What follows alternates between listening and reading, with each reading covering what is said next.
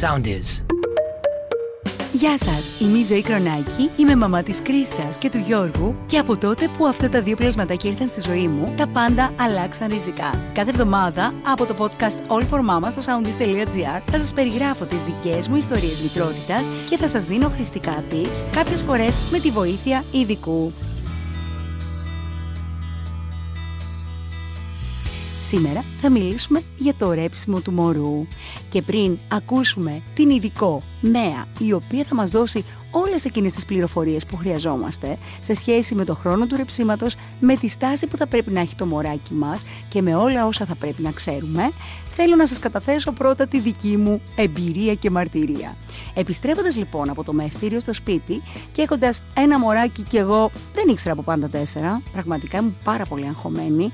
Μάλιστα στο μευτήριο δεν είχαμε καταφέρει να θυλάσουμε και πολύ καλά, διότι η μικρή μου είχε ματώσει τις θυλές με αποτέλεσμα επιστρέφοντας στο σπίτι να πονάω πάρα πολύ.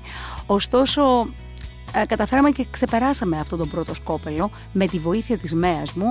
Τελικά μπορέσαμε και θυλάσαμε ένα δωράκι στο μωρό, έτσι το νιώθω, και μία σχέση ανιδιοτέλειας η οποία διήρκησε περίπου 12 μήνες με τα δύσκολά της και τα εύκολά της, αλλά μετά από κάποιο διάστημα πλέον και έχοντας καταστήσει τη γαλουχία αισθανόμουν ότι πλέον είχα πετύχει αυτό που ήθελα. Φίλαζα παντού.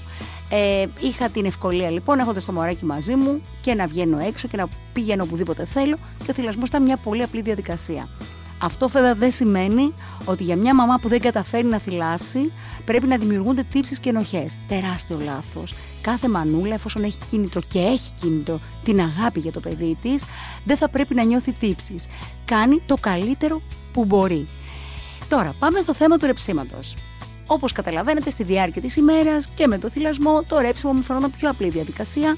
Ε, δηλαδή, τελειώναμε το γεύμα από το ένα στήθος, σήκωνα το μωράκι, για να ρευθεί. Μετά πηγαίναμε στο δεύτερο γεύμα από το άλλο στήθος ή ένα λάξ, ανάλογα τι θα σας πει η ΜΕΑ και ο παιδίατρο, ανά τρίωρο ένα λάξ το ένα στήθος και το άλλο στήθος. Σε κάθε περίπτωση όμως, αυτό που ήταν απαραίτητο και αναγκαίο ήταν να ρευθεί το μωράκι.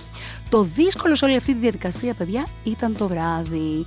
Και μάλιστα, επειδή είχα στο μυαλό μου αρχικά το βραδινό γεύμα να το δίνω μπουκάλι, εγώ πήγα λίγο ανάποδα. Ξεκίνησα με μεικτό θυλασμό και μετά από δύο μήνες πήγα σε αποκλειστικό θυλασμό, γιατί δεν τα ήξερα καλά από την αρχή.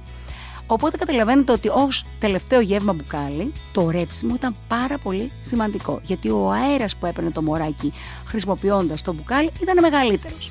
Οπότε μου είχε πει ο παιδίατρο ότι οπωσδήποτε θα πρέπει το μωρό να ρευθεί και μετά να το βάλεις στην κουνίτσα του. Αυτό σήμαινε ότι περνούσαν τα λεπτά, 5 λεπτά, 10 λεπτά, 15 λεπτά. Το μωρό δεν ρευόταν. Εμένα έκλεινε το μάτι μου, αγχωνόμουν πότε θα ρευτεί το μωρό. Τέλος πάντων, ε, μια διαδικασία που ειδικά τους πρώτους μήνες προσωπικά με είχε δυσκολέψει. Ωστόσο, υπάρχουν κάποια tips, υπάρχουν κάποια μυστικά, υπάρχουν συγκεκριμένες στάσεις θυλασμού και υπάρχουν και οδηγίες. Και αμέσως τώρα είμαστε έτοιμοι να ακούσουμε την ειδικό μας ΜΕΑ, η οποία θα μας ενημερώσει σχετικά.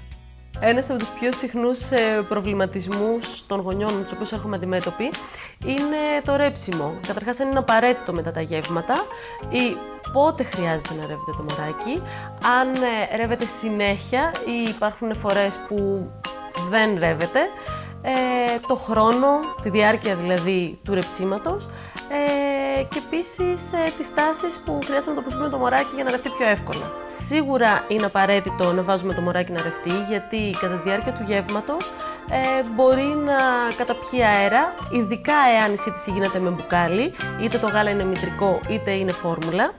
Ε, αλλά και στη διάρκεια του θυλασμού υπάρχει περίπτωση, όταν τοποθετούμε δηλαδή το παιδάκι στο στήθος, υπάρχει περίπτωση να καταπιεί αέρα. Όταν θυλάζουμε ε, αποκλειστικά, ε, γίνεται αφού τελειώσει το γεύμα. Ε, τοποθετούμε το παιδάκι είτε στον ώμο μας είτε στην αγκαλιά μας σε όρθια στάση. Ε, μπορούμε να χαϊδέψουμε την πλατούλα του ή να κάνουμε ελαφριά χτυπηματάκια στην πλάτη, πολύ ελαφριά. Ε, και περιμένουμε ένα δεκάλεπτο με ένα τέταρτο να ακούσουμε τον ήχο του ρεψίματος. Εάν δεν τον ακούσουμε, ειδικά όταν θυλάζουμε, μπορούμε να τοποθετήσουμε το παιδάκι, δεν συνεχίζουμε εδώ τώρα, θα τοποθετούμε το παιδάκι στο κρεβατάκι του είτε σε πλάγια θέση είτε ανάσκελα με το κεφαλάκι στο πλάι. Και αν ρευτεί στη διάρκεια του ύπνου του ε, δεν υπάρχει κανένα πρόβλημα. Και ακόμα, ακόμα και αν βγάλει γουλίτσα επειδή είναι στο πλάι.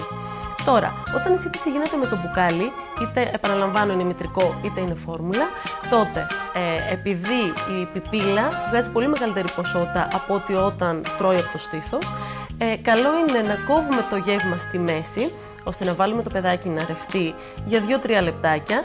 Δεν μας απασχολεί σε αυτή την περίπτωση εάν ρευτεί ή όχι. Όταν όμως τελειώσει το γεύμα, οπωσδήποτε πρέπει πάλι να τοποθετήσουμε το παιδάκι στην κατάλληλη θέση για να ρευτεί και περιμένουμε παραπάνω, ε, περίπου στα 20-25 λεπτάκια, να ακούσουμε πάλι αυτόν τον ήχο. Ε, συνήθως όταν ταΐζουμε με μπουκάλι, σίγουρα θα ρευτεί. Εάν πάλι δεν ρευτεί μέσα σε αυτό το 20 λεπτό, τότε το τοποθετούμε πάλι στο κρεβατάκι, πλάι ή ανάσκελα με το κεφαλάκι στο πλάι. Δεν παίζει κανένα ρόλο ε, το ρέψιμο με το πότε θα συζητήσουμε το παιδάκι, αν θα είναι πρωινή, απογευματινή, βραδινή ώρα. Το ρέψιμο πρέπει να γίνεται πάντα μετά το γεύμα ε, για συγκεκριμένα λεπτά που είπαμε, 15 έως 20 με 30 λεπτάκια, ανάλογα το πώς γίνεται η σύντηση, με μπουκάλι ή στο στήθος. Τα παιδάκια, ακόμα και όταν κοιμούνται, μπορούν να ρευτούν. Δεν χρειάζεται να ανησυχούμε αν είναι βράδυ και μπορεί να το πάρει ο ύπνος ή αν είναι πρωί και είναι πιο ενεργό. Ακόμα και όταν κοιμάται, μπορεί να ρευτεί. Στη διάρκεια που το βάζουμε το παιδάκι να ρευτεί, ε, μπορεί να ρευτεί παραπάνω από μία φορές. Ε, η απορία που έχουν είναι εάν το ακούσουν μια φορά, αν πρέπει να σταματήσουν. Εμείς τηρούμε το χρονικό διάστημα των 10 λεπτών με 15 ή 20 με 30 όπως είπα ανάλογα με το πώς θα φάει το παιδάκι και από εκεί και πέρα του επιτρέπουμε να ρευτεί όσες φορές θέλει. Έτσι λοιπόν έχουν να κάνουν τα πράγματα με το ρέψιμο του μωρού μας, με το θυλασμό. Κάπου εδώ φτάσαμε στο τέλος του σημερινού podcast. Εμείς φυσικά τα λέμε την ερχόμενη εβδομάδα. Είναι σημαντικό να δημιουργούμε μεταξύ μας σχέσεις εμπιστοσύνης και αγάπης. Εμείς οι μαμάδες έχουμε κοινούς κώδικες επικοινωνίας. Αυτό νομίζω γίνεται αντιληπτό πάντα και παντού όποτε βρισκόμαστε από τις συζητήσεις που κάνουμε.